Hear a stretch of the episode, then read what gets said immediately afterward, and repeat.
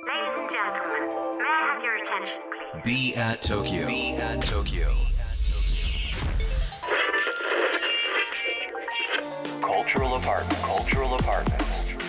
Be at Tokyo. Be at Tokyo. Cultural apartments. Produced by Be at Tokyo. ビアート東京土井地博です。東京からまだ見ぬカルチャーを生み出すためのラジオプログラムカルチャーアパートメンツプロデュースとバイビアート東京。今月はビアート東京とトヨタの新型 SUV カローラクロスがコラボレーション。カローラクロスにまつわるクリエイターアーティストたちをお招きしてお届けします。今日は昨日に引き続き映像ディレクター柳沢翔さんをお迎えしています。よろしくお願いします。お願いします。土井さんってそのさっきあのちょっとずらすとか、はい。ちょっとした違和感の中に面白さがあるって、うん。それってなんかさっき聞いててエンターテインメントもそうだしファッションもそうだし、何でもそうなんだろうなと思ったんですけど、あのなんか現実とフィクションうん。のちょうど間に面白みがあるみたいな、はい。よく言うじゃないですか。ますよね、うん。映像はそれだし、うん。あとなんかさぼ僕そこまであのファッション詳しくないんで間違ってるかもしれないですけどなんか最近のやっぱりバージルのうん。やつとか見てても、あのアーメンブレイクっていう、はい。あの映像とか見ててもやっぱり本当にちょっとのズレに異常なセンスの良さを感じるありますよね、うん。あそこにしびれるっていうのは、ある種なんてなんですかね感性と言っちゃうとあれなんですけど、うん。センスって言っちゃってもあれで、もう結構先天的なものな気がしてて やっぱやっぱなんかプロのセレクターだったりプロの DJ の感性プラス、その先を見るべみたいなのがなんかそういうの持ってる人ってすごいなって思うし、もしかしたらこのコロナ以降の方がそういう人の価値ってさらに上がっていくのかなみたいな気がすごい。なんか今までってその例えばミュージシャンがはいはい。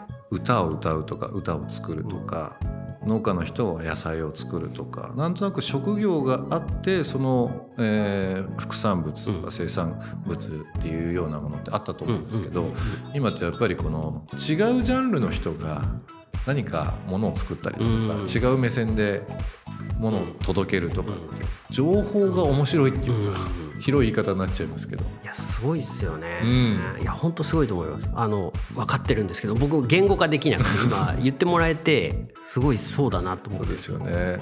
僕でもそのいいわゆるアカデミックな教育を受けてなくて、ええ。いいわゆる農業をやるためにええ。農業学校に行ったりとか、親から農業を教わってちゃんと農業をやってるんじゃなくて、本当に今おっしゃったみたいに別分野本当に全然関係ない分野の人がパッとひらめいたアイディアで農業をやってみて、うん。それがその SNS の力とかで例えば拡散して面白いってさうんれたとした時に、その次の世代、うん。例えばそれをまあ小学校の時とかにそういうのをま見てた子たちが、いわゆるアカデミックなものっていうのをほぼ知らずにうん、知識だけがどんどん入ってくるじゃないですか。確かにそうですね。そうなった時にどどうなるんだろうってすごい確かにそう思っですててぼ僕って今38、ええ。30うん？39になったんですけど、あの例えばアニメだったらやっぱり手塚治虫世代ではないし、ん。あのもちろん「鉄腕アトム」とかをリアルタイムで見てなくて。うん。なんだったらガンダムも通ってなくて、うん。ガンダムの外しだったりズレだった「エヴァンゲリオン」を見てたりとか、うんなんかウルトラマンとかも、うん。まあ、ちょっとかじってるんですけど。知ってはいるけどって話ですよね。どっちかというとそれが流行りきった後の外しとかの、うん。いわゆるすあのなんですかねカウンターカルチャーのものを見て育ってて、うん。この年になってあのドメイン見とけばよかったって。すごいあそっか。俺がメインだと思ってたのはカウンターだったんだみたいなのは、なんかすごいあの最近感じてて、うんなんかそれってこううななんですかねあの面白くなることもあるだろうしなん何かの文化が絶えちゃう可能性もあるよな。確かにそうですよね。なんかファッションで言うと目先のこととか、えー今流行りのものっていう見がちなんですけど割とこう周期があって、はいはいはい。15年とか20年周期はい。ロンドンが流行るとか,、うん。なんかパリフレンチが流行るとかって形は違えど、あのある程度周期があるんですよね。うんうんうん。なので90年代今流行ってるって言うじゃないですか、はい。で多分柳沢さんなんか僕らとかってはい。オンタイムですよ、90年代の渋かじとか、本当に裏腹みたいな、だから当時持ってたものがはい。今仮に持ってたらはい。30年ヴィンテージはいはいのアイテムだったりとかするわけですよ。はいで今のその若い世代の人が「い。やはいあの時の時代って僕ら私たち全然知らないですけどなんかすごかったですね」っていうので ロックティーを探して着るとかね。はいはいはいもちろんあのオリジナルは知らないんだけどなんか違う形でまた周期が来て何か知ってる人が伝えたりだとかうん。紡いでいくみたいなことっていうのはどのジャンルでもできるのかなっていうふうなねなんかなんか思いますけどね。音楽とかもそうですなんかうちの娘とかも、はいあの僕今娘、えー中学3年生なんですけど。結構大きいですね。はい双子なんですよ、はい。2人とも山口百恵とか知ってるんですよ。聖子ちゃんとか。ややっぱり自分があいみょん好きでとか、はい。誰々好きでってなるとそのルーツはお父さんお母さんが聴いてた曲。その曲って何っていうことでどんどん遡っていって知ったりだとか。最近のシティ・ポップブームとかもそうですよね。うん。鶴さんとかつながねもう本当さまざまな70年代80年代の方々も若い人が好きだったりとかってなんかこう遡るってまたいいなと思って。僕でも、うん。あの今名前に出た人たち、うん。あのまあ、聖子ちゃんだったり、うん。山口百恵さんだったり山下達郎さんだったり、まあ、ファッションにしても、うん。なんかそれってけあのなんですかねなんかヒップホップ的に言うと、うん。そのクラシックというか、はい。あの出た瞬間にもう殿堂入りしているというか なんかそういう本物の本物って言い方はちょっとあれですけど本当にスキルがあって本当に価値があるうん。ものって、あ残り続けんだってすごいそうですよね。思いました。あの、うんそれこそさっきのファッションじゃないですけど、うんあの僕が着てあの中学とか高校で着てたステューシーが、今オールドステューシーって言われて流行ってるっ時に あオールドなんだ。あオールドなんだよねって思ったし。新品で買ったもんですよ。あそうですよね。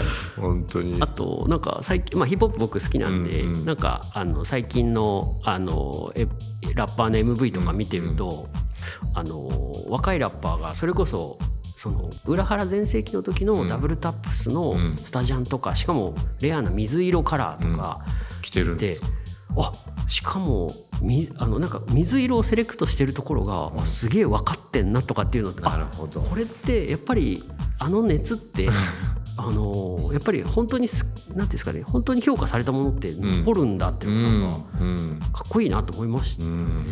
あのファッションなんかは本当に分かりやすいですし伝わりやすいですよね。ものとしてとかこう身にまとったりとかっていうの、でも音楽の PV とかもそうですけどやっぱりこう一コマ一コマ覚えてますもんね。80年代の MTV とか、まあ、当時情報がそこまでなかったはいはいはいっていうのはいもあるかもしれないですけど、なんか残っていくっていう、まあ、柳沢さんのそれぞれ手掛けられてる作品もそうだと思うんですけど残すっていうのは今伝えるっていうのも大事ですけど先々に残すためのものっていうのは、なんか仕事としてはやり続けたいですよね。そうもうやっぱもう自分を信じるしかない 今評価されなくても、うん10年後に評価されればいいやうん、そうですよね。思いますねうん。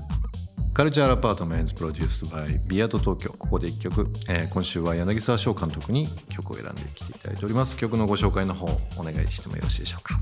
はい、えー、シャカゾンビで「It's OK ゴッドフェラッズリミックス」です。えーこれはあのやっぱりあのーまあ大隅さん亡くなってしまって、まあ、僕もやっぱフェノメノン好きだったしあのーすごくファッションのあのなんですかねあのヒップホップアーティストとファッションのあの立ち位置のかっこよさみたいなのはすごいあの好きだったんですよね。で、えっ、と、It's OK 自体は、あの、もともとの原曲大好きだったんですけど、えっ、と、この新しいバージョンもめちゃくちゃ好きなのでかけたいなと思いました。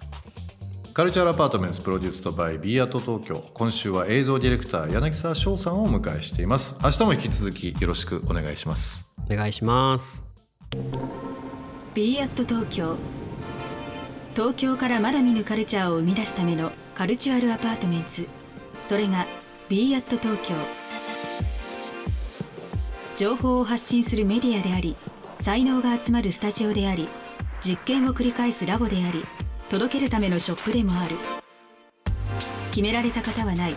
集まった人がブランドを形作る。オンラインとリアルな場でつながりながら発生する化学反応が次の東京を代表する人を物をカルチャーを作り出す。Cultural Apartments. Produced by Be at Tokyo. Be at Tokyo. カルチャールアパートメンツプロデュースドバイ b アット東京今日の放送はいかがでしたでしょうか、えー、リスナーの皆さんからのリアクションもお待ちしております。番組への感想リクエストなどお寄せください。また今注目のクリエイターなどぜひぜひ教えていただければなと思います。アドレスは b アット東京の頭文字を取って小文字で bat897 at interfm.jp 小文字で bat897 at interfm.jp ツイッターではハッシュタグ小文字で bat897 ツイッターではハッシュタグ小文字で bat897 をつけてつぶやいてください。それではまた明日この時間にお会いしましょう。B アット東京の土井地博でした。